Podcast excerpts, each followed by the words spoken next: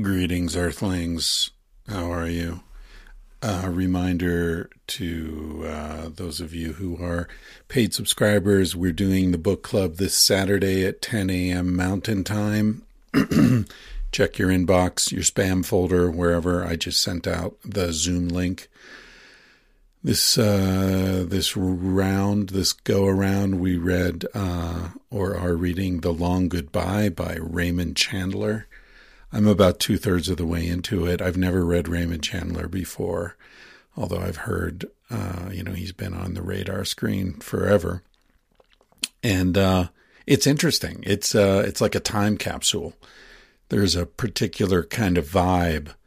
This uh, world weary post World War II California, um, hard drinking mm, sort of masculine, but also strangely passive. Uh, it's it's really interesting. Uh, I've I've I don't read a lot of detective. I don't know if I've ever read a detective novel. Um, so this this genre, uh, the energy, the the writing style, everything's strangely familiar because you know so many movies have been made in this style you know chinatown for example is one of my favorite movies um you know sort of a humphrey bogart energy uh, but anyway so uh, that's a, a, little bonus thing for paying subscribers uh, what's going on this episode is um this is with a cool guy. Rich Ayers uh, is one of these episodes that just popped up out of nowhere. I think Anya told me, hey, there's this guy uh, she saw on Facebook or something who's uh, traveling through. He's a muralist and he just sort of travels around the country and paints murals. And I thought, well, that's a cool way to get around and uh, see the country and practice your art. And um, anyway, so I got in touch with him, and uh, he came came into Crestone. He was camping somewhere near here, and uh, we sat down and did this interview, and it was uh, it was great. He's a cool guy. He's you know he's very artistic, very creative. Um, and you can see, you'll hear it in his voice and, and his spirit. And, uh, so he sat there with his dog in his in his uh, little backpack. What do you call a backpack when you wear it on the front? A chest pack? I don't know. Anyway, the little dog just was very chill and hung out and uh, listened to us talk for an hour or so, and uh, and it was great, it, eh, very interesting. And I um, I apologize to Rich because I said I'd get this up right away, and then a bunch of shit came up, and it's been a few days. And uh, but I did want to get it up. I kind of bumped everybody else back. I've got a bunch of uh, really good conversations in the can, but I wanted to get this up right away because um, Rich could use uh, some work. So if anybody out there is in this part of the country, anywhere in the Rocky Mountains, Southwest and uh, you're interested in uh, maybe getting a, a mural painted, uh, I hope you'll reach out to Rich. You can check out his work at richayers.art. That's rich, A Y E R S dot art. And uh, you'll see what he's up to. Anyway, before I get into this conversation, I thought I would say a few words about RFK Jr. because uh, that seems to be the topic of the week, and a lot of people are have been reaching out to me and saying, "What do you think about this?" And you know, have you uh, heard the the conversation on Rogan and all this? Um, I think it's you know, like so many things that are happening in this culture. I, I think the issue for me is more about the response than it is whatever the particular personality or event is. Um, you know, it's it's as if American culture is suffering from autoimmune disease, and so you know something happens and the reaction is so over the top that the reaction itself is the threat to the health of the democracy or of you know the the political system or or whatever the the viability or the respectability of the institution, the credibility of the institution, I guess is the word I was looking for. So, as an example of that, I mean, I listened to the conversation. I, have listened to it over the last few days, and um, I gotta say, you know, there's some things I agree with, some things I don't agree with, some things I think are kind of silly and and um, misinformed. But it's a three hour conversation, and I can't imagine a three hour conversation between any two people where I wouldn't have that range of responses. Um, and I think that overall, RFK Jr. came across to me as a pretty reasonable, um, pretty uh, down to earth, given what kind of life he's led, you know, ranging from being in the room when his father is murdered um, as a 14 year old um, you know, to just being a Kennedy, uh, to being in the center of the total shitstorm that it must be um, to be this guy, right? To be so famous, uh, have your ass kissed constantly. Um, you know, you're famous just for being famous. You're you're you're a Kennedy, you know, a fucking Kennedy. I mean, um, that's way bigger than being a Kardashian. I mean, come on. Uh, but, you know, given all that, he came across to me as a reasonable guy having a conversation uh, and open to being corrected, open to being challenged, um, some humility. Now, that does not mean I agree with him on vaccines, for example. He seems to think all vaccines are at best useless, at worst um, cause autism and autoimmune disease and all sorts of other things. Um, my own position on this, which is a you know of a layperson, I'm not an expert, uh, but it seems to me that there are some legitimate critiques of the fact that you know when I was a kid, the standard protocol was, I think, you know, four or five vaccines, um, smallpox, polio, whatever it was. And now kids are getting 70 or 80 vaccines. And there's something to be said about that. Um, there's something to be said about the fact, not the theory, the fact that the FDA receives a significant amount of funding from fees that are paid by pharmaceutical companies to the FDA. So the FDA is funded, I think it's over half their operating budget comes from the very corporate entities they are supposed to be regulating. Now, if the referee's salary is paid directly by the players that's going to affect the way the referee calls the game. Right? Some players pay more money to the referees. Well, they're probably going to get fewer fouls called on them. Right? Some teams pay the referees really well. The big teams, the Lakers, you know, pay the referees a lot of money. And the Denver Nuggets don't pay much because they're from Denver and they don't have as much money as the LA Lakers. And so the calls are going to go against the Nuggets. That would be the way it works. Everybody knows. You know, nobody proposes that the referees get paid by the players uh, because that corrupts the neutrality of the referee. So, why in the pharmaceutical industry and in many other industries in the United States are the people that are supposed to be in an oppositional relationship with the regulators paying the fucking salaries of the regulators. And that's not even counting the fact, that's not even considering the fact that these regulators work for the government for a few years and then they leave their posts in the government. And who hires them? Pharmaceutical companies at many multiples of whatever they were making when they worked for the FDA. It's totally corrupt.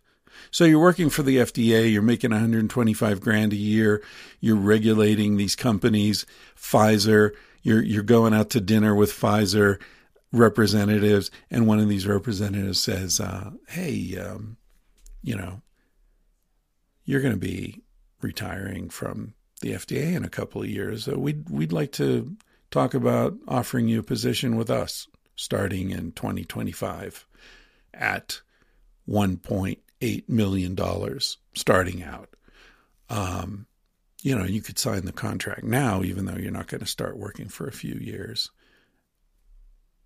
How do you think that's going to affect the behavior of the regulator? So, this is the state of affairs. This is how it is.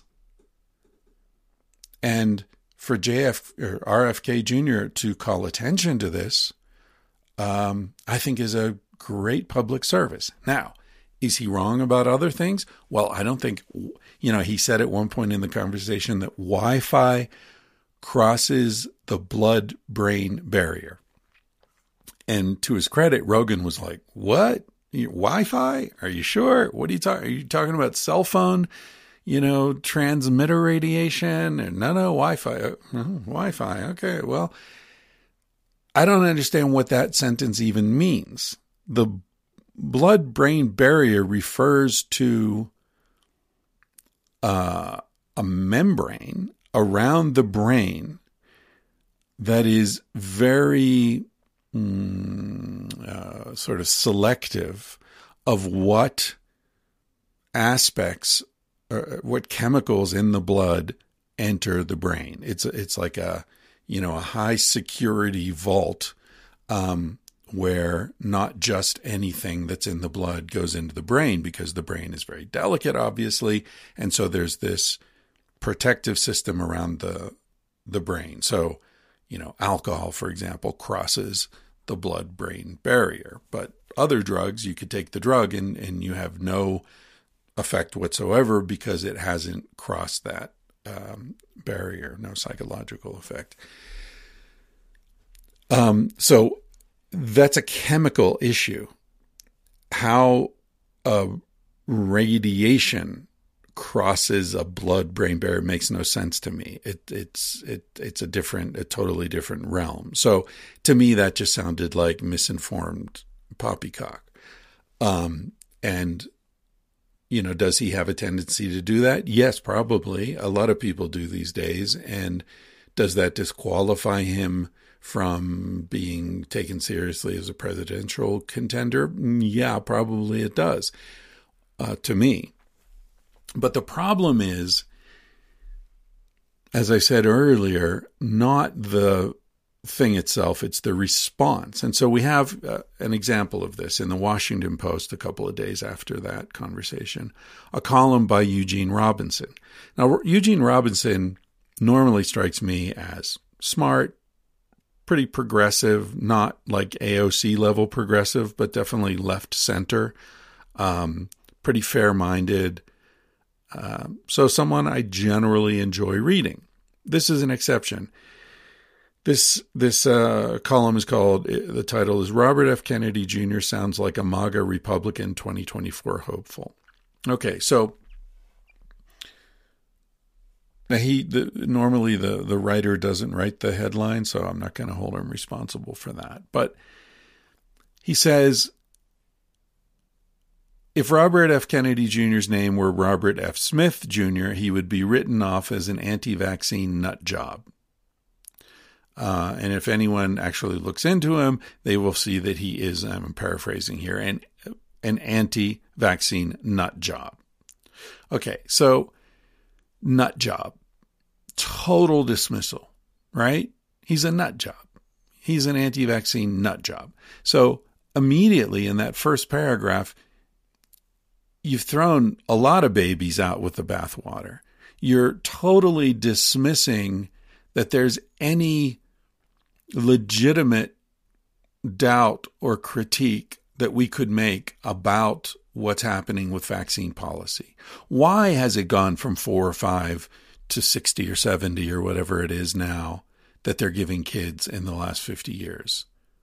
Could it be because pharmaceutical companies see this as a way to extract money from the government that they say, oh, okay, we developed these vaccines and then you mandate them and then you pay us this out of the federal budget and, you know, we take care of you after you retire.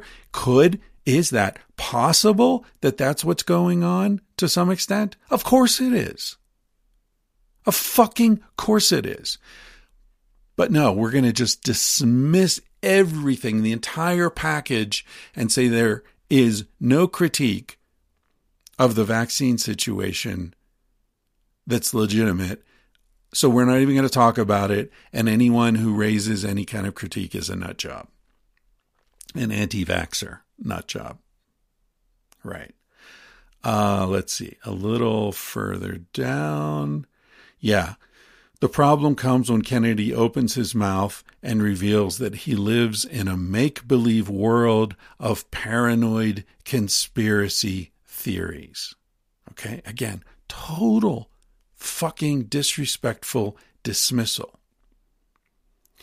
Continuing, his most dangerous notion is that life saving vaccines are a menace. Life saving vaccines, not just vaccines, right? You got to slip in life saving. By the way, Eugene Robinson is not a doctor, so he's no more qualified to comment on this than you or me. Uh, continuing the quote. So, his most dangerous notion is that life saving vaccines are a menace, that childhood vaccines cause autism, and coronavirus vaccines are harmful. He is absolutely wrong. Uh, what's the line in from Hamlet? Methinks thou dost protestest too much, or something like that. Uh, in other words, your absolute certainty and vehemence about this issue suggests mm, that there's more to it than you're saying. I looked into the the original uh, research where the British doctor, I forget his name right now, but he he didn't even say that vaccines caused autism. He said he was noticing a correlation between severe autism and uh, the onset of severe autism in some kids who had recently had this battery of vaccines. He simply raised the question he asked the question, which you would think would be legitimate and welcome in science, but not if you're questioning this massive financial power. It reminds me of what happens when people like Roger Waters criticize Israeli policy concerning the Palestinians. Immediately, you trigger this massive onslaught of a very well orchestrated interests who label you an anti Semite. Now Roger Waters is not an anti Semite. Roger Waters, for those of you who don't know, he's Pink Floyd, wrote all the, you know, The Wall and all this stuff. Roger Waters is a peace activist. He's an extremely progressive, environmentally aware, uh, you know, force for good in the world. And he feels that the way the Israelis are treating the Palestinians is fucking unfair and verges on genocidal. That's true. That is simply true.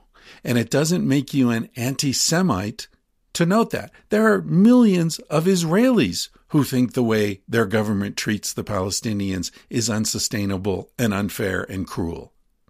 Are they anti Semites? Fuck no, they're fucking Israelis. But if you're not an Israeli, you get labeled anti Semite because you dare to raise the question. You dare to say, hey, there are some legitimate questions about this. Well, it's the same thing with the pharmaceutical thing. You know, you raise a question oh is it possible that maybe kids are getting too many, too many vaccines? Is it possible that maybe the regulatory system is corrupted by the massive power of the pharmaceutical industry? Well the minute you raise that question you're a fucking nut job. You're an anti-vaccine nut job. Eugene goes on, Eugene Robinson goes on. Uh, he says, uh, you know, he, he refers to Joe Rogan he says Kennedy, um, you know, did the podcast this month with right wing loudmouth Joe Rogan. Now, Joe Rogan, I disagree with Joe on a bunch of shit, uh, but Joe Rogan is not a right wing loudmouth. And the reason Joe Rogan is one of the most powerful forces in media in the country right now is because he's not a right wing loudmouth. He's a reasonable sort of representative of your average guy who gets to sit down with these extraordinary people and have conversations, whether it's fucking Elon Musk or, you know, whomever it is, or Dave Chappelle or whatever. And it, it gives you an insight into what it's like to just sit and hang out and maybe get high and maybe have a drink or whatever it is and talk with these guys for a couple of hours or women. That's why he's so popular. And so for, you know, Mr. Washington Post editorial writer or columnist to call him a right wing loudmouth is not only illegitimate, it's fucking stupid. And it's engaging in the very behavior that has people turning away from outlets like the Washington Post or the CDC or the FDA. This dismissal, this this um, assertion that you can't question us, you can't question our legitimacy or our intentions or our you know perfection. Uh, it, and if you do, you're engaging in dangerous misinformation. Robinson even you know, even goes on to say that when Kennedy Jr., because uh, Joe asked him, like, hey, are you at all worried about, you know, your own safety? Because you're going up against some pretty major interests. Um, and um, they talked about the death of his father and his uncle, Bobby Kennedy and John F. Kennedy. And he said, uh, Kennedy said, you know, I think maybe the CIA, he, he sort of outlines the situation where Kennedy did not want to engage in these foreign wars. And shortly after he said no to the invasion of, of Cuba and he, he signed the order to bring U.S. advisors back from Vietnam, he was assassinated thus implying that maybe part of the military industrial complex uh, saw him interfering with the their business, which is to blow shit up overseas so that more bombs and more airplanes and more helicopters and more rifles and all that shit need to be manufactured and who pays for that well the american taxpayer and who gets it these people who run Raytheon and General Electric and the rest of the weapons manufacturing industry. Um, that's true. Okay. The military industrial complex is a real thing. Eisenhower spoke about it when he left the presidency in one of the most famous presidential speeches ever. I encourage you to look it up. Uh, you know, it hasn't been disappeared from from history as of yet, but it may well be at some point. And he said, basically, uh, you know, there's so much money being made on war that I fear that this industry will take over the government and war will not be waged because it's in the interests of the United States. War will be waged because it's in the interests of this industry. And look around. What country is always at war? Us. And what are we fighting about? Who the fuck knows? Who the fuck cares? They make shit up. When we invaded Iran, oh, or not Iran, Iraq, oh, it's because they had weapons of mass destruction. Well, oops, turns out they didn't. Well, who gives a shit? We're already in, let's blow shit up. Uh, oh, 9 11, a couple planes flew into some buildings, so we're going to go invade Iraq. Okay, wait, these were Saudis? And the organization that did this is based in Pakistan. Maybe they've got some camps in Afghanistan. We're not sure, but we're going to invade Iraq. Oh yeah, and let's let's uh, we'll invade Afghanistan too. Why not? What's been accomplished? Absolutely nothing except huge transfers of money from the federal government to this industry. And Kennedy dares to say, well, you know, some of this is going on in Ukraine as well. People are making a lot of money on this war. And that might piss you off. You might say, yeah, but Putin is evil. And okay, he's evil. Sure. There's lots of evil in the world. Um, and I'm not saying that the United States should not be supporting the Ukrainians. What I'm saying is that we need to be grown ups and we need to look at situations, whether it's vaccines or it's assassinations of presidents or presidential contenders or it's war, and we need to say who's making money. Follow the fucking money. And when people are getting ridiculed for daring to question the power base, that tells you that they're getting close to something. So that's my opinion on the situation with RFK. I think, as I said, I agree with some things, I disagree with some things.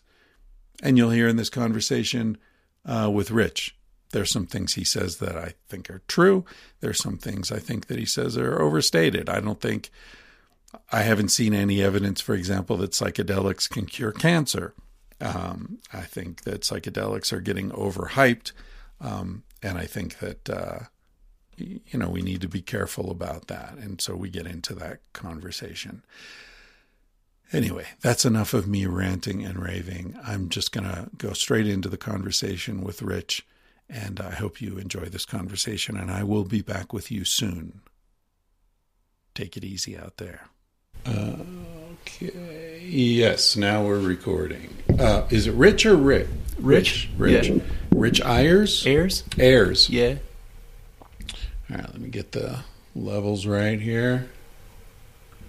Okay, I am sitting in Crestone, Colorado with Rich Ayers and Louis. My dog. Louis the dog, who is extremely chill. I doubt we will hear anything from Louis during this conversation. he doesn't seem like a barker. No, not really. He's pretty chill. He's he'll, looking at me, wondering who is this dude. He'll give you a growl once in a while to let you know if he doesn't like something. Right.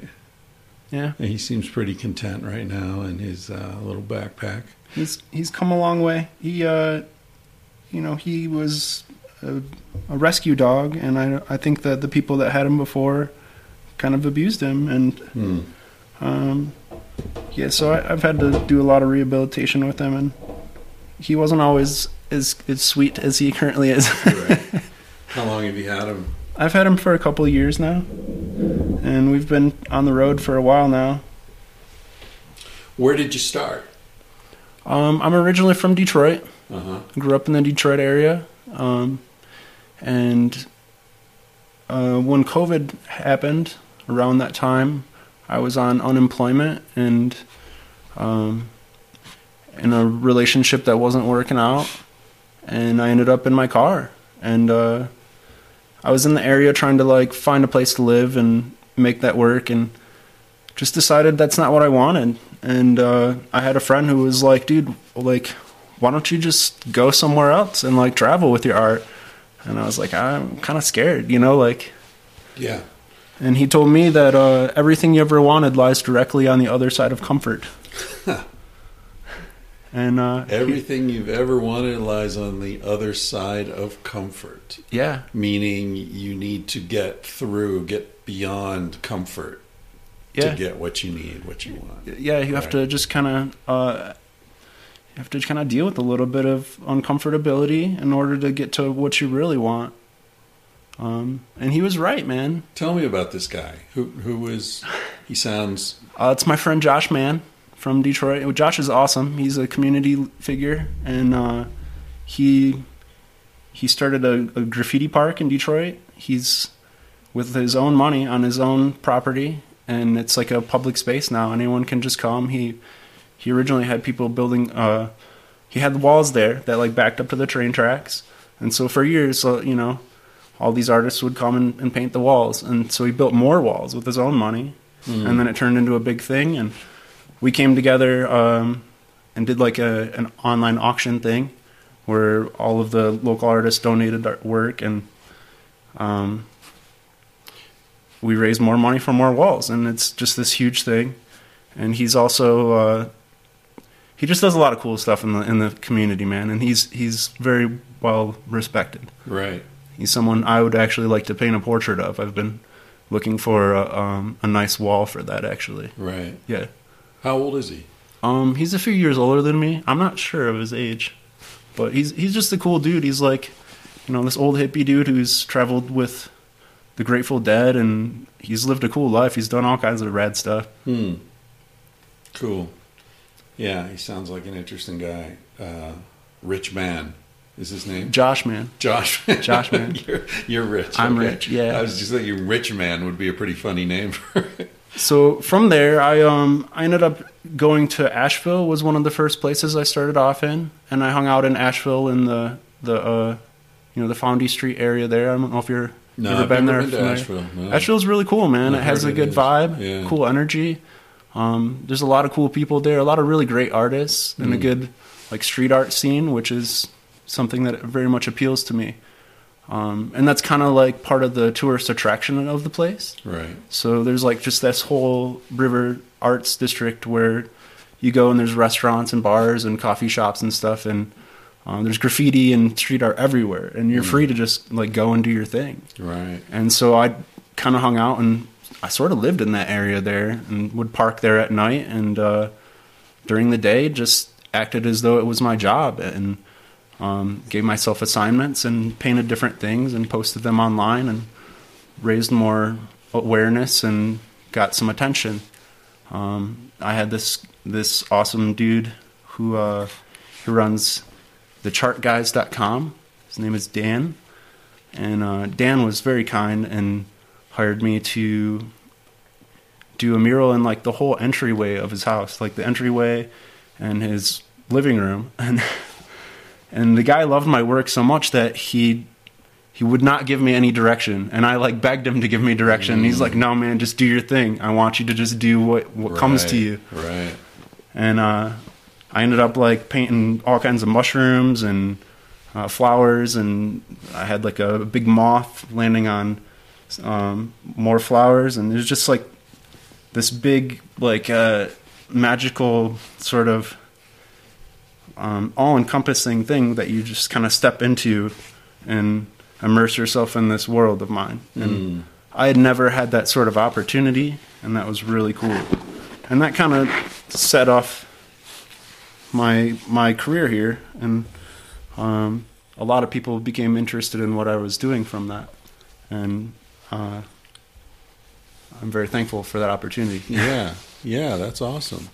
So, before we, we, we move too much further, just like uh, just to flesh out a bit, like what life was like in Detroit before you you were in a relationship, and and that was kind of I mean, the reason I, I don't want to like pry into your personal life. That's fine. I'm an open book. Um, the reason I'm I'm asking is I, I think a lot of people who listen to this podcast, either they themselves or someone they know, hits a wall, right? Like you come to a place in life where it's like, fuck, this isn't working. Whether it's a relationship or a job or the town, you know, that you're living in, just it feels like yeah, I got to do something. But then the question is, well, what the fuck do I do? And that's almost like a second wall, you know? And I think a lot of people get stuck at that point, that crossroads where they don't know what step to take.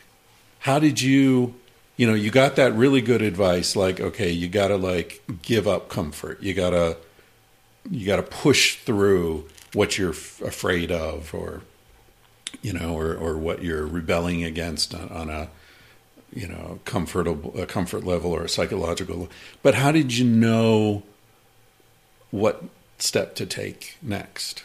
It, it was kind of honestly like a logical, uh, natural sort of pro- progression for me. You were already doing art, I imagine. Oh yeah, I've, I've you know I've been working with spray paint since like um, early 2000s. Were you making a living doing that, or was that a side gig? Um, well, I was doing graffiti first with it and painting my name, my graffiti name, and uh, you know people.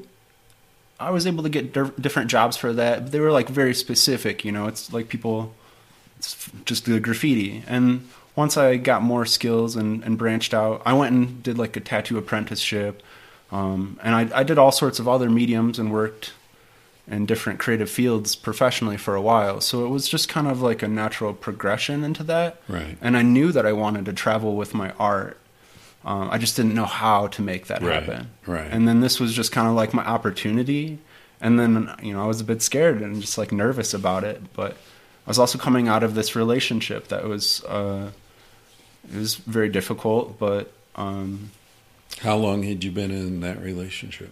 uh, only a couple of years, but it was a very intense relationship because um, I have Lyme disease, um, and she also has Lyme disease, and that's how we met. She's like a healer, a, me- a me- a medicine woman, and we did a lot of healing together and working together. But ultimately, it just didn't work out. We wanted different things, and um, it, it was tough though. Uh, so you know,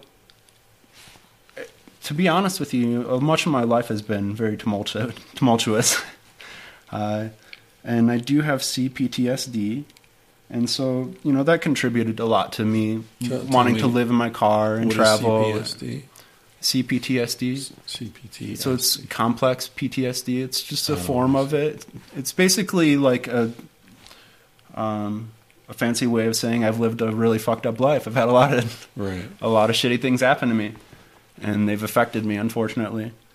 Um, and so I'm dealing with that and working through it. And this has been kind of a healing journey in a way for me. I was going to ask if if your art is like what's the relationship between the trauma and the art? I'm glad that you asked. Um, before I got, I was diagnosed with Lyme disease. Um, life was a lot different, and you know things were kind of, kind of nice, but not at the same time. And uh, what I was painting was just like all pretty pictures, a lot of like roses and stuff. And I wanted my Lyme, I wanted my art to have more meaning, and to like give it to something greater than myself, um, some sort of cause and, and it's kind of funny. It's like be careful what you wish for, right? Right. Um, so I was hit with the Lyme disease, and it wiped me out, and uh, I couldn't figure out what was wrong with me at first. And that was a whole journey in in and of itself. And um, I had a friend at one point, like pretty, when I was in in the throes of this sickness, he said, "You know, mushrooms can help you, man." And I was like, "What do you mean?" And he was like, "Just Google it," you know, because it was like, I didn't. I, I at the time I thought that was kind of like a, like a. I didn't really like that as a response, but I understand now that it was just so overwhelming of a, of a question that I just had to Google it, because I went down this rabbit hole, and I'm still going down it, and uh, I'm just fascinated by mushrooms now and what they can do not only for healing sickness but just changing the world, man.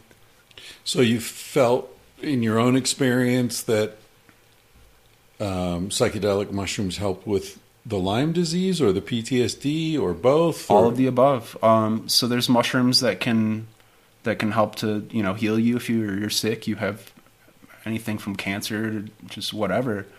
Um, they have med- amazing medicinal properties. And then there's mushrooms that can help you mentally as well. Um, lion's mane is one of them. Mm-hmm. It helped me with like the uh, there's like brain fog that's heavily associated with Lyme disease. I forget things. I get fuzzy. I forget all sorts of stuff. There was one point where I um I was in a place where I was I was going to actually meet with my therapist, and because I thought I was going crazy, and I was on my way to the meeting, and I got lost, and it was in a neighborhood I had been to a million times and very familiar with. Um, so yeah, that that definitely helped with it. The lion's mane helped to to kind of restore a lot of my cognitive ability, and you know the the medicinal or the magic mushrooms, the psilocybin, of course, those uh, help with all sorts of emotional things and uh, dealing with trauma and And do you you use them just by yourself, or do you like to have someone there to sort of to guide you, or to just um, you know monitor, make sure you're okay? I mean, how how deep do you like to go when you do this? Um, you know, I've I'm pretty uh, experienced with them at this point, and I've I've used them in a variety of situations and settings and with different sort of uh, dynamics, I guess you could say. Right. It sounds like you're uh, careful and respectful. Oh, absolutely. Yeah. It, it is medicine for me. It's not a party drug, and Right. it's kind of strange to me. Like, I, I mean, I used I used them as drugs when I was younger, as a kid, and I experimented a lot with acid. Um, but it, I think that a lot of my experiences with them caused me to have a greater respect for them. Mm. Got burned a few times. Huh? Yeah, a couple of times, you know. There was like and and it's funny like I've talked to other people and these are some classic stories. Like there was like the time I took it by myself and was like freaking out and then st- stood and looked in the mirror for a while and that's that's always a weird thing. yeah. And then you feel weird about Yeah. yourself after and it's Yeah. just it's easy to get lost that way and go down a dark path. Yeah, yeah. I've spent some hours looking and watching my face melt and diving into my eyes, and you know, haven't done that in a long time. But yeah, when I was in my twenties, that was something I I did a fair bit. I'm Yeah. at a, I'm at a point now where, um, and I think a lot of this has to do with my Lyme disease. Uh, I can't really even take them so much. Uh, the mushrooms, especially, or acid, anything like psychedelic, and that's really all I do. I don't. I'm not. I don't. I'm not into drugs. I'm very healthy and live a very natural sort of lifestyle for the most part. Um, but I found that anymore when I take mushrooms, I, I just get lo- overloaded, and it's it's weird. I feel sleepy and like drained, Hmm. but I'm still like tripping balls, and Yeah. you just like want to lay down, and that's not fun. And people are like, Yeah. "You just need to take more." I'm like, "Nah." Yeah, I think I think it was Alan Watts who was talking about this, and he said, you know, when you've heard the message, hang up the phone. Yes. Yep. I feel like that's something that's happened in my life. The the last, I mean, I've probably taken psychedelics close to a hundred times, you know, overall. But the last few times, uh, I definitely was was feeling this kind of like, um, you don't, you shouldn't be doing this now. Like you, you It's like I don't need this. well, it's and yeah, I don't need it, and also like it's not respectful. It, it's not. I, I felt like one image that came to me was that I was sitting like in a seminar with a a really brilliant professor, and I and the professor said, "You're welcome here, you know, as long as you want to be here, but you're taking up a space that someone else, you know." And Interesting. and I just stayed and stayed and stayed, and each each session I felt like I should give up this space to someone else. Like I got it, I, I understand, I learned, and it's almost like no, now you go out and do your sessions for other people. You know, like it was a transition, and I was reluctant to to take that step because I had learned so much there and felt so enriched by that experience. Um, but yeah, definitely the last three, four times there was, I mean, it was an internal thing. And also just if you looked at the experience from an external, kind of like the things that happened. And I mean, I wandered onto the, the grounds of a psychiatric hospital without knowing it. And I was, I mean, this is a long story. I've told this on the podcast before, but, um, it turned, I mean, the, so it starts out, I'm lying under this beautiful tree and just gazing up at the, the branches and, and, and feeling totally like at one with this tree. And I felt like I could feel the vibrations of the tree. And I was, and when I would bring my own vibrational energy into alignment with the tree's vibrational energy, I would like almost have like a brain orgasm, hmm. you know, just this incredible energy resonance with, you know, like my entire body and, and spirit was vibrating and all this. Awesome. Anyway, so it was amazing. Yeah. I kept like bringing it into phase and then out of phase and into phase and out of phase because it was like I was afraid if I just kept it in phase too long, I'd like just burn out my synapses or something. It was so intense. and then after I don't know how long, I decided like, okay, I got to get up and, and move around a little bit. And I got up and walked out from this tree, and I heard this humming noise coming from the sky.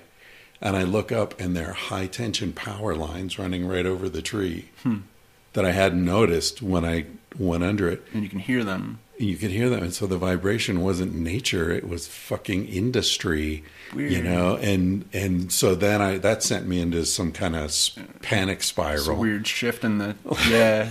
like I thought I was making love with nature, and it turns out I was being raped by fucking Yuck. technology. Yeah. yeah, it was pretty horrible.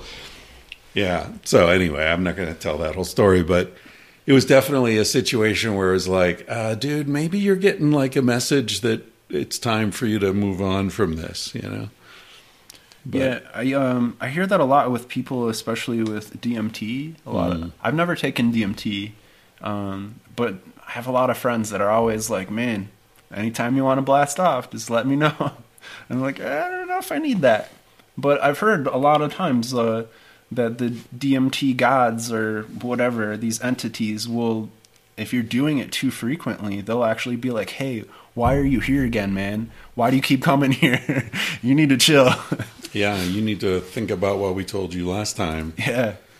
Yeah, I, I, I think it's important to have a balanced perspective on these things. You know, um, the the whole idea of psychedelics, it, I think they're potentiated by respect, and like so many things in American culture, um, the respect gets left by the wayside, you know, and people talk about like, oh, you know, psychedelics will cure anything, and like, no, no, they won't. Not no. certainly not without approaching them from a perspective of respect and reverence and you know with an open heart like you can't just give donald trump some fucking mushrooms and he's going to turn into bernie sanders like right. that's not how it works no he might have some realizations but it's not it's not going to change him completely yeah and i just i think you need to be open to realizations oh, right oh, yeah. like and that yeah. happens without drugs that's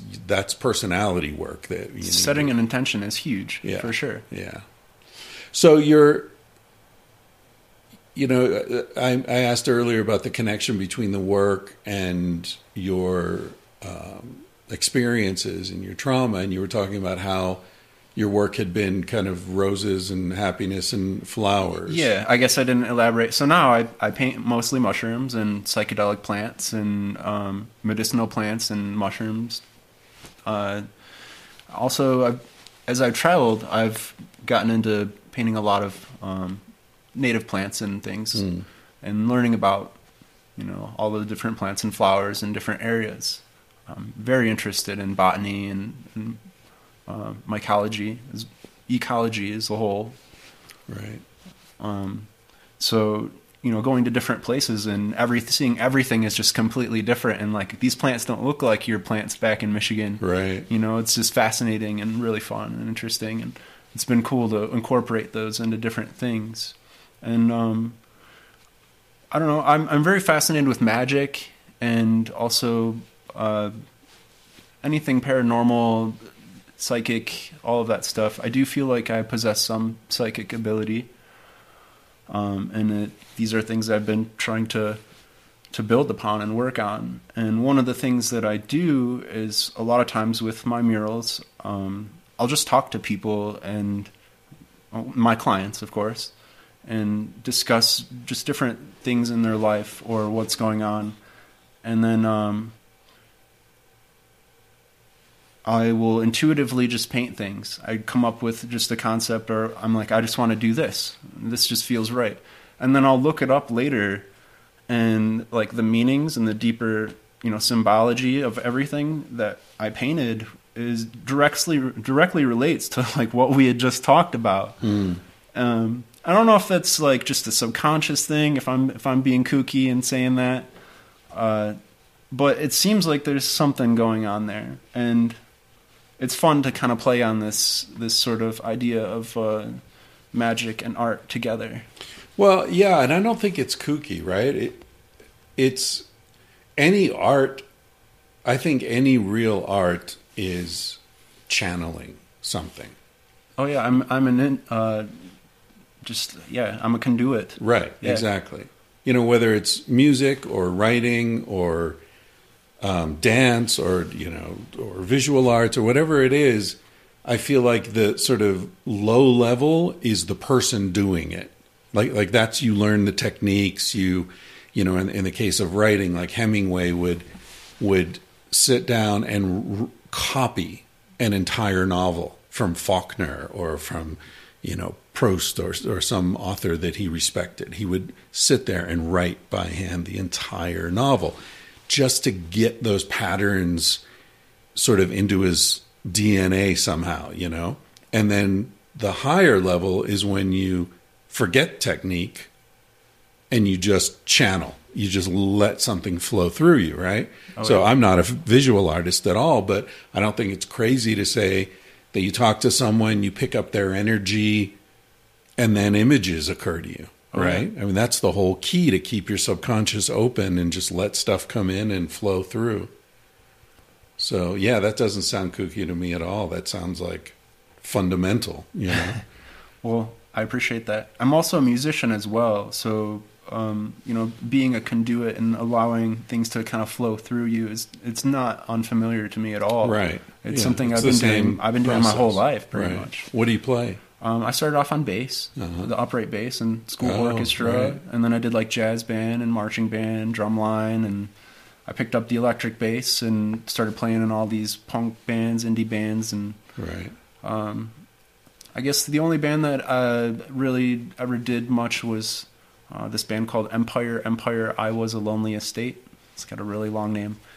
Um, they're just this emo band. It's like midwestern emo band. They're still a band and still making records and like touring and um, doing their thing. But I just had to leave that and go on and pursue visual arts. Mm. And what uh, what bass players do you admire? Oh man, um, so many to to list, but uh, I guess like the the one that really comes to mind is Flea. I was like gonna- I was gonna he's always just been like huge to me, and He's so smart too. he- yeah, he's a great.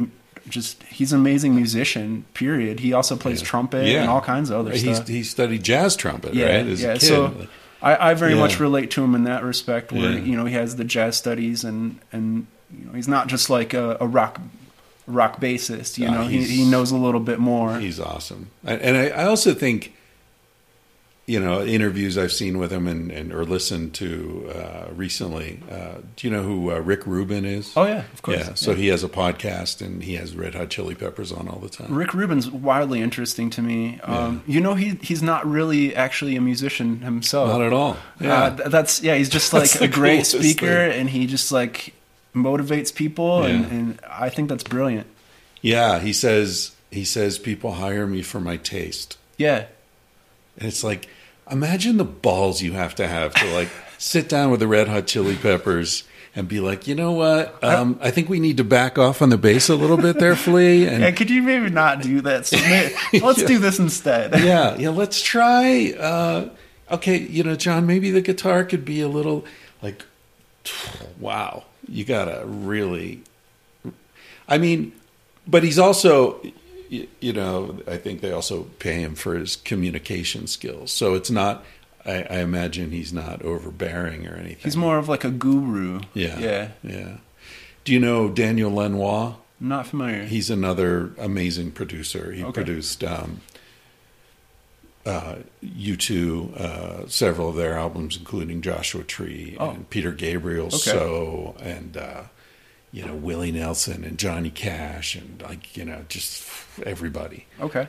Kind of a Rick Rubin type. Yeah. Um, but he is a musician. He's a great musician. But he said something. I was, there's an interview I watched a couple of weeks ago with uh, Rick Beato, who's a friend of mine, who's a, a producer and uh, a multi instrumentalist and just really cool guy. Anyway, the the two of them were talking, and and Lanois said, um, you know, people come to me and they're super talented, and and they're like, should I go to Juilliard or should I, you know, go play, you know. In this band, or should I do this, or should I do that? And he said, "Ah, I, I never know what to tell them, but I just say like, you know, my question is play me three notes that you love. Like, that's all. Are there three notes that you love?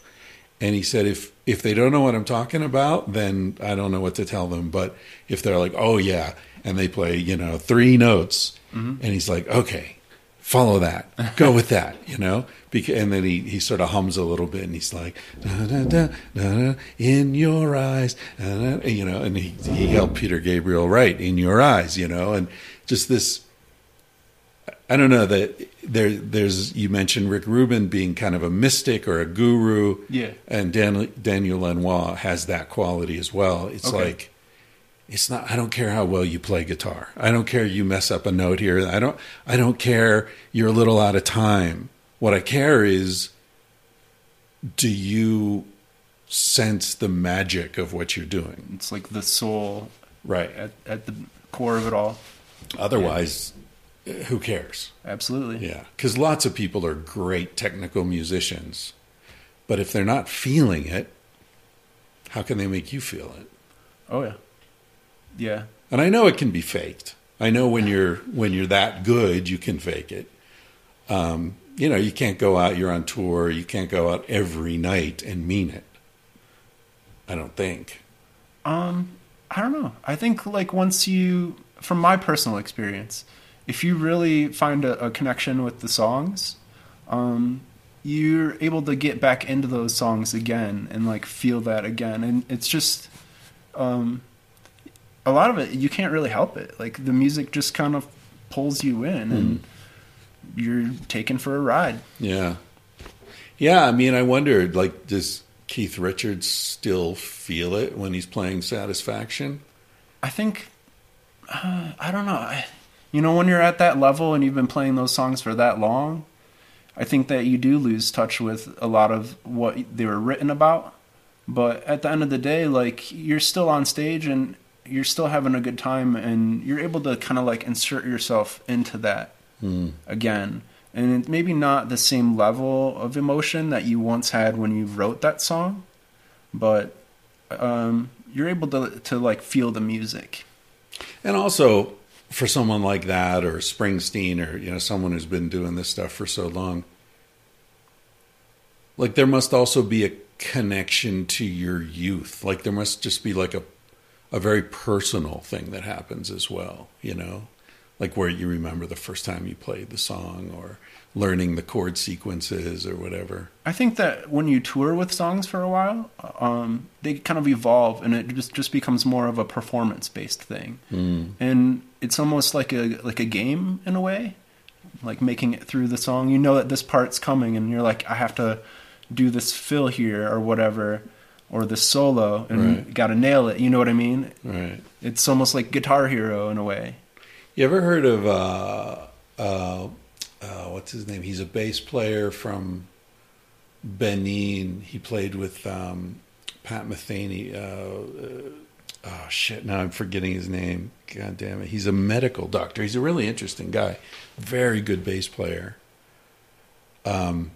Anyway, I, I was watching him and his band play in Barcelona one time, and. Uh, they were playing behind a cathedral, the main cathedral of Barcelona, in this little square. It's this beautiful square. It's actually the square where the king and queen met Columbus when he was returning from his first voyage, where he discovered America. Air Wow. quotes. Um, and now it's like a, a, a you know kids hitting soccer balls against the wall and you know smoking joints on the stairs. It's, I love Barcelona for that, like the history and the I would love to go there. Oh, it's a great city. I lived there 20 years. Um, but anyway, the he was playing uh, Richard Bona. I think that's his name, Richard Bona. Um, his band's playing, and it's this great gig, and they're like the kind of jazz, jazz funk kind of fusion. And right in the middle of a song, the cathedral bells start ringing. dong, dong. And they kind of like all got confused and looked at each other and like, oh shit, this is, and they kind of stopped and they're laughing and the crowd's cheering and everybody's laughing. And they kind of waited because it was like, you know, eight o'clock or something. So it rang eight times and they waited. Like, okay.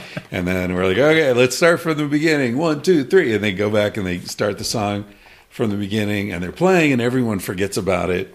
And an hour later, right? o'clock. they're in the middle of another song and I don't know what time signature they're in or what they're, what was going on, but the bell hit and the whole band dropped into like a synchronized perfect accompaniment to the bell. Like they were so like they all heard it and they're like, "Oh yeah, Wow. okay, here we go." Just and rolled they, with it. They just rolled.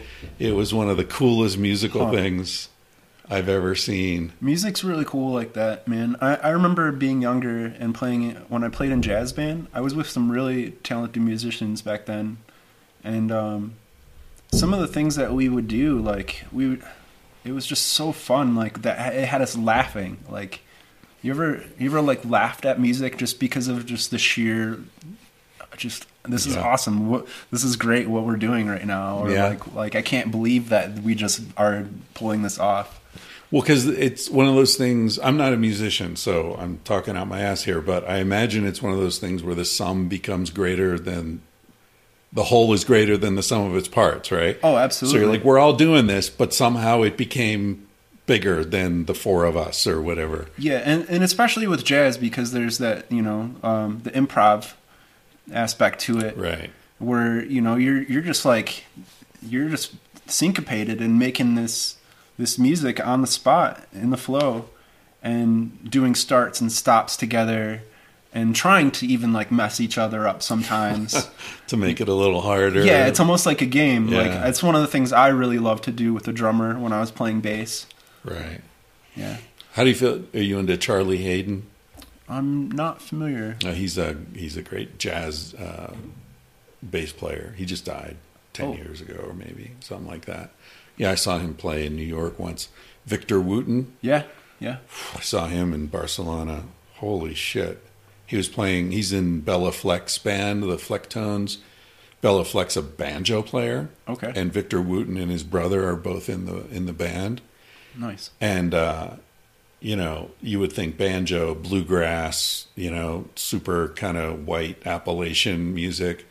These dudes are so funky. Huh. Whole, well, you know, Victor Wooten. Oh, yeah. You know, the whole Wooten family. I think they're like five brothers or something. They're all He's a very different sort of style. yeah. The the whole just slapping, Yeah. tapping, and plucking. Bootsy Collins is big. He was funkadelic.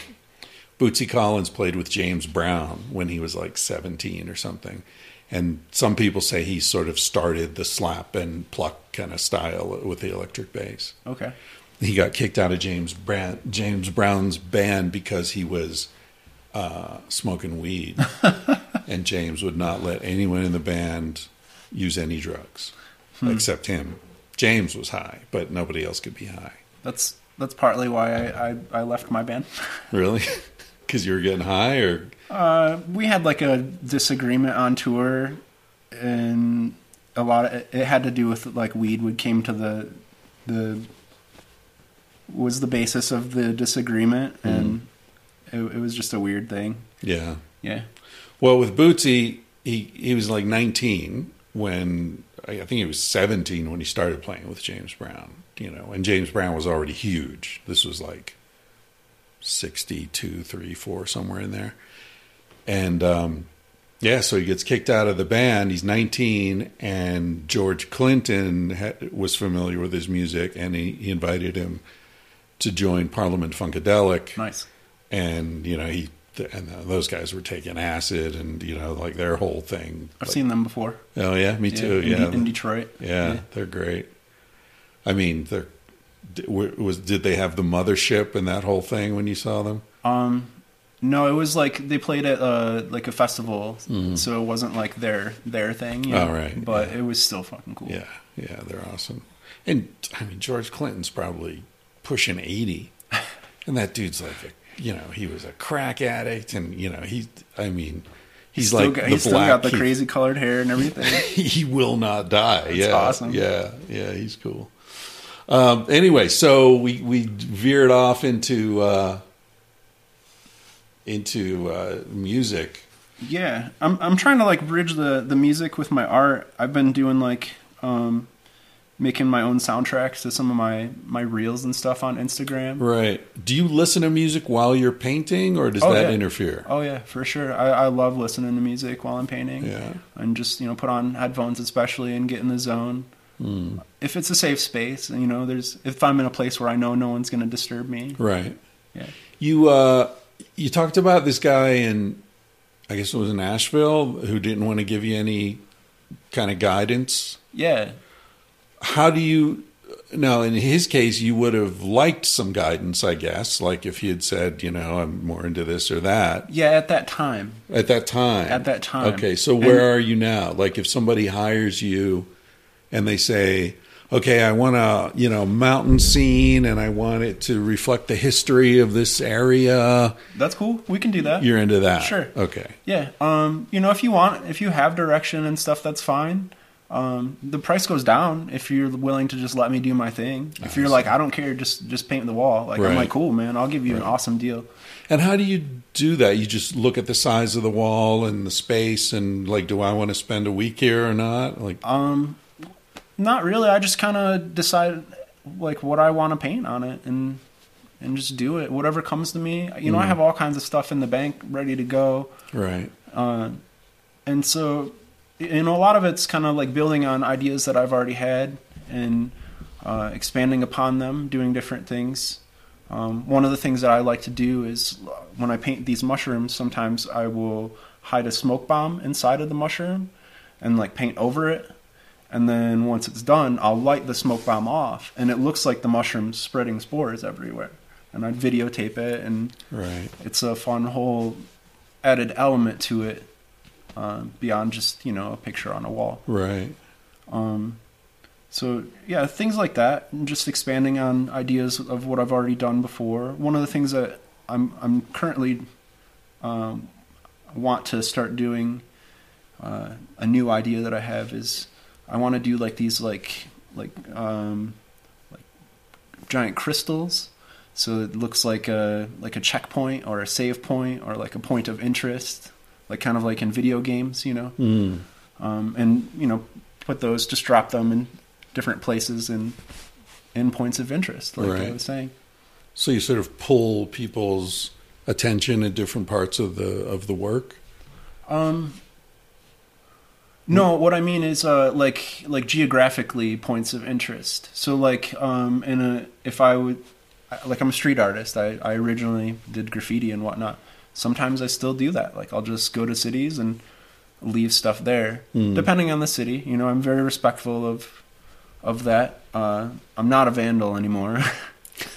uh, but yeah, it's something like that. I feel like would be fun to to come up on if you're like in an alleyway and it's like at the end of this alley in a cool place in a city or something. Oh, I see what you mean. Yeah. Like a point of interest geo- geographically, Yeah. not in the work itself. yeah. I see. So just things like that and just expanding on different ideas and and uh, right. yeah.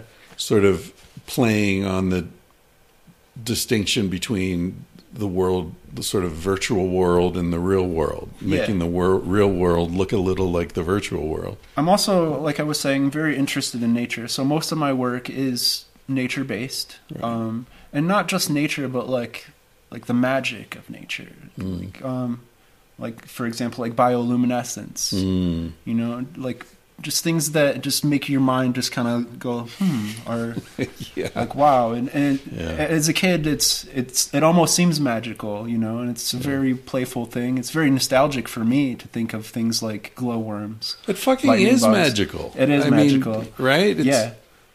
I mean, Einstein said you can look at the world either that nothing is magical or that everything is magical. You know, take Yes. your pick. That n- n- neither one is more right than the other necessarily, but I mean, Jesus. And that's just so fun for me. yeah. Yeah. Did you see the sky last night? Mm. Sunset, uh, the the crescent moon with Venus. Uh, it's the really interesting, beautiful configuration right now. Did not Yeah, notice that. Notice tonight, like around sunset, it'll it'll be a little brighter, I guess. I'm not sure which way that goes, um, but around sunset, it's super. If it's clear, which probably will be. The sun was setting behind me last night where I was. Right. So this, yeah, it's near. It's in the same direction as the sunset. So yeah, if you've got mountains blocking the sunset, you might not. Well, you'll see it higher up, but yeah, it's beautiful. Crestone's a special place in terms of natural mus- uh, magic. Yes. The sky, the that's one of the draws the- here. you know, That's so why I've kind of stayed around a bit too. Yeah. So what brought you here? Did you just hear about it, or you have friends here, or you got work here, or what? Uh, well, you're not going to believe this. Actually, uh, ChatGPT told me to come here. Yeah. So you're just like, Uh, this is who I am. This is what I'm into. Where should I go? Exactly. Yeah. Uh, so I I've been talking to ChatGPT. I created this this bot for like me as an artist in my career to serve as sort of a mentor and uh, something to bounce ideas off of, and it's just really helpful. It's it's super fucking helpful. Yeah. And um, I came here to the Denver area. I had a, a, a mural that was set up, and it ended up just not working out and fizzled out, and I had to move on and find other things. So uh, in the meantime, I just was kind of exploring Colorado and roaming around. I went down to, I checked out the Black Canyon of the Gunnison. I went to Telluride. I went down to Durango. I was over in that way for a while, and You know the big mushroom festival in Telluride. Oh yeah. yep, yep. I would love to go to that, but um, I, I have some other obligations this year around that time. Hmm. But Telluride was amazing. It was the first time I'd ever been there. It was a really cool place Yeah. with great energy. Yeah. Um, but you know, I I couldn't really get any murals there. It was it's a it's a historic place, so everywhere you went, there's just always red tape. Right. Um, they want murals, they love murals, but it's just not the place for them Right. and that's okay. I respect that. Um, and so I, I asked ChatGPT, like, where do you think would be a good, you know, a viable option for me where I might have some more opportunities? And it was like, it told me to come up to Salida, actually, and also to check out Crestone because, you know, all the the metaphysical aspect of it.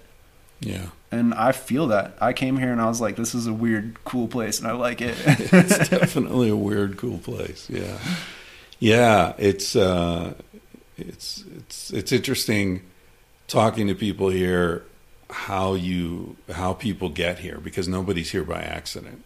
It's not on the way to anything. right. It's it's you kind of have to, yeah. You have to like say, It's out of the way. I want to go to that place. Yeah. check that out. Yeah, I, I didn't even realize like man rolling into the valley. I didn't like I didn't know it was the largest mountain valley on earth. Yeah. Um, but I kind of had a sense when I rolled in. It was weird. I was like, this is a really fucking big valley, and it was kind of foggy that day. Hmm. Um, and, And you so came up from Durango? Yeah. Came up that way? Yeah, and so you know, I didn't even realize that those were all mountains in the background. I thought those were clouds at first, and I was like, "Holy shit, those are mountains! What the fuck?" yeah.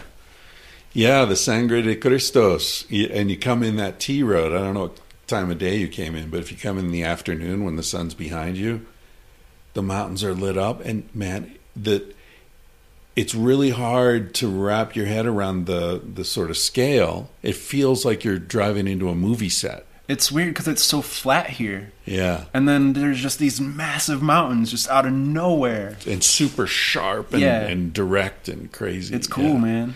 Yeah, it's it's interesting here. Really, really interesting place. Uh, how long you been on the road? Since 2020, uh, 2020 actually, yeah. So three So, years, Yeah, three years now. right? And um, you know, I kind of stop in different places, and I have some spots where like uh, like I wouldn't call it home, but it's like you know I have like a base. Right. Um, like in Memphis, I have a, a friend there with my friend Karen, who she puts on Paint Memphis Festival, or Mm. was the person who originally did. And um, I met her through that, and she lets me kind of like stay in her fenced-in backyard there whenever I'm in town, Right. and plug in and And you're pretty self sufficient. You got your it's a really nice Jeep. You got a rooftop tent. You It's got, all- got your hound dog. Yeah, I try to be very independent, so I don't have to rely on anyone, and- which is a trauma response, but that's okay. I don't know. I mean, I'm the same way. I I, I don't attribute it to trauma. I I just think, you know, like yesterday, I was talking to somebody, and he said, "Yeah, next time you're in this part of the country, you know, I got a guest room, and you know, you should come and stay." And I said, "Dude, all I need is a spot in your driveway." Same, yeah. And I said, as, as long as you don't mind me pissing in your yard at night. they always try to get me to come in. I'm like, no, that's cool. Yeah, yeah. I'm happy here. I mean, once you, you know, like that, when I'm cruising around in the van, that's my house. I'm super, that I love that bed. I know where my shit is. It's like, yeah, people think, no, you'd be more comfortable in a bed you've never slept in. It's like, no, no, I'm more comfortable in my bed. Yeah, you know? the attitudes around the, just the lifestyle in general are interesting. Like, um, I have to remind people, like, you know, I'm not, I'm not homeless, right? Right. Like, this is a choice. Right. This is a lifestyle. Like, I choose this. I don't want to Yeah. live in a house.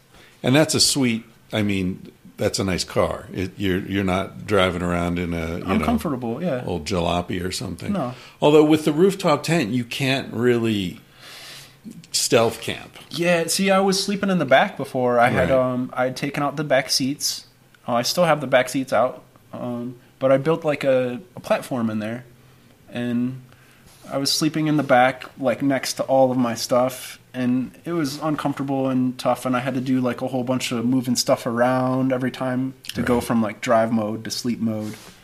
Um, but I did get to stay in a lot of really stealth spots and Yeah. get away with you know shit that maybe I shouldn't have been able to do.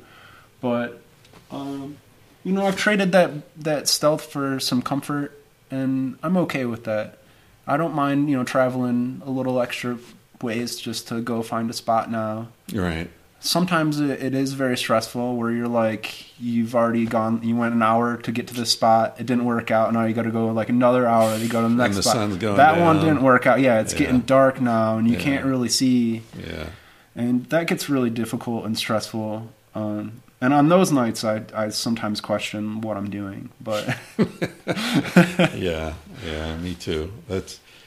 It, it's a funny thing. I mean, in the van, we can stealth camp. I mean, depending how much stuff we got. If we got bikes strapped to the front and all that, then it's a little different. But um, we got the sort of blackout curtains and stuff. So I have no space in the back now. There's I would have to sleep in the front if I wanted to try to do a stealth camp, which I've done before in a pinch, but it's you know it all pays off when you have spots like I had last night, Mm. where you're like, I have this beautiful just mountain valley view, and I'm sitting up on Right. like the edge of a bluff, and it's just awesome. yeah, yeah, that's cool.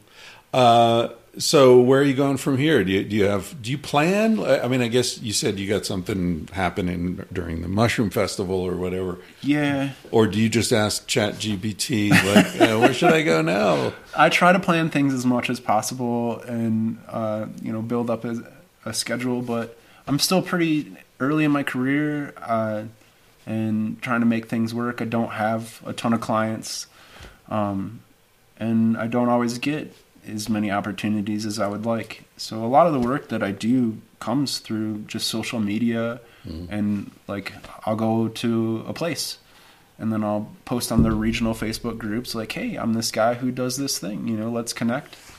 And that's how I get most of my my business and connections. But I think that's how I heard of you. Uh, Anya, my partner, saw something on Salida, some Salida group. Okay, yeah, And, and she was like, "Oh, this guy seems cool. You should uh, check this out." And she sent me your uh, Instagram. yeah. I just kind of go where things take me for the most part. Um, last year I was very fruitful coming here to Colorado, and that's why I came back. Um, I had no shortage of work and was even like turning people down and just picking and choosing what I wanted Right. to do. So came back and wasn't quite the same experience this year. Um, I literally can't get anything to come together for me right now. Money's starting to get tight, and I'm almost stuck here now to the point where like mm. I'd have to make it work. Right. But I've been in this situation before, and I always come out on top, and I always just have faith that things will work out, and they do, and, which is ridiculous and absolutely crazy. Um, and most people would think like that's really fucking insane way to live your life, dude. But you know what? That's the way humans have lived their lives since the beginning of time, right? Like Yeah. until farming. Yeah, It's like we'll find food when we get there. It's nomadic, it's following energy, following hunches, whatever you want to call it. utilizing resources and And when there's when there's less, you you just don't eat much. And Yeah. when there's more, you chow down and have a feast and Oh, yeah. that's that's the natural you know now we've got all this stuff that's meant to replicate that like people are doing fasting and you know like intermittent fasting is like okay that's the modern equivalent of hunter gatherers not finding food that day you know I never really thought of it that way, but yeah, Yeah. kind of, yeah. It's crazy uh tell people your your instagram and where else to find you Yeah, you can find me. Uh, I'm very active on Instagram. It's at rich underscore ayers. That's A Y E R S. Or I have a website too, um, you, where I have different things uh, for sale, my art and whatnot. It's richayers.art. Cool. So check it out, and if you like Rich's style and you have a wall that you need to, uh, you want to make bring some beauty to your walls, your fucking boring ass white walls. Get in touch with Rich, and maybe he'll come hang out in your driveway for a while. Yeah, no project too big. no project too big. All right, thank you, Thanks. Rich Ayers, pleasure former vandal. okay, Mom. Uh, tell people what they can order from the garage.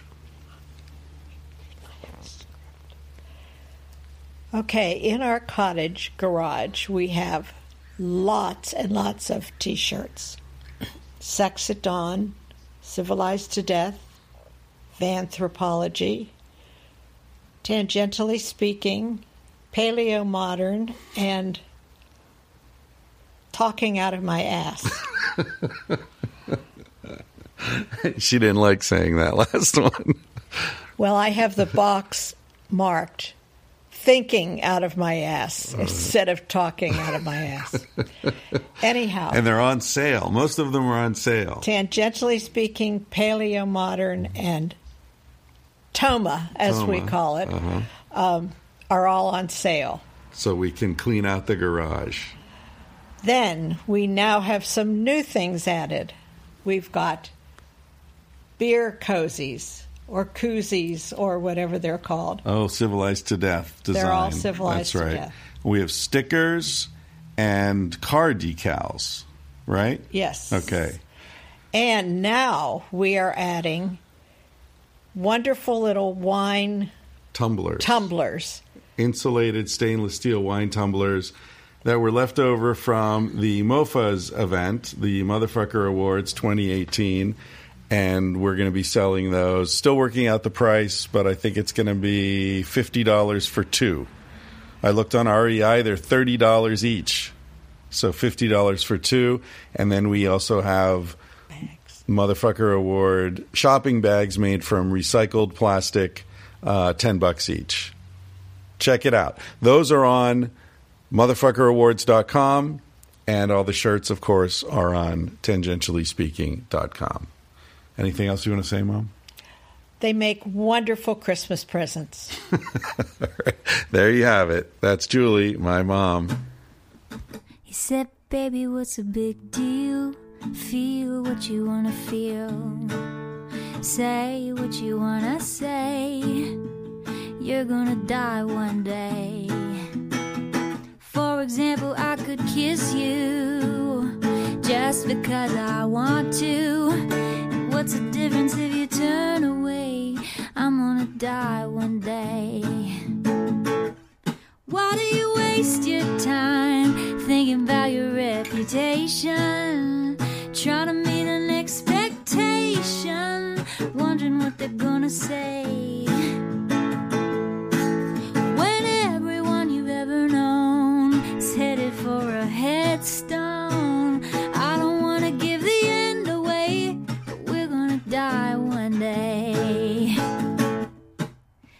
Body is an animal, doesn't ask for much. A little music and a soft touch. Why don't you let it out to play? Your heart is in a bird cage, singing in your chest. You wanna shut it up, but give it a rest. You're gonna die one day. Why do we waste our time thinking about a reputation?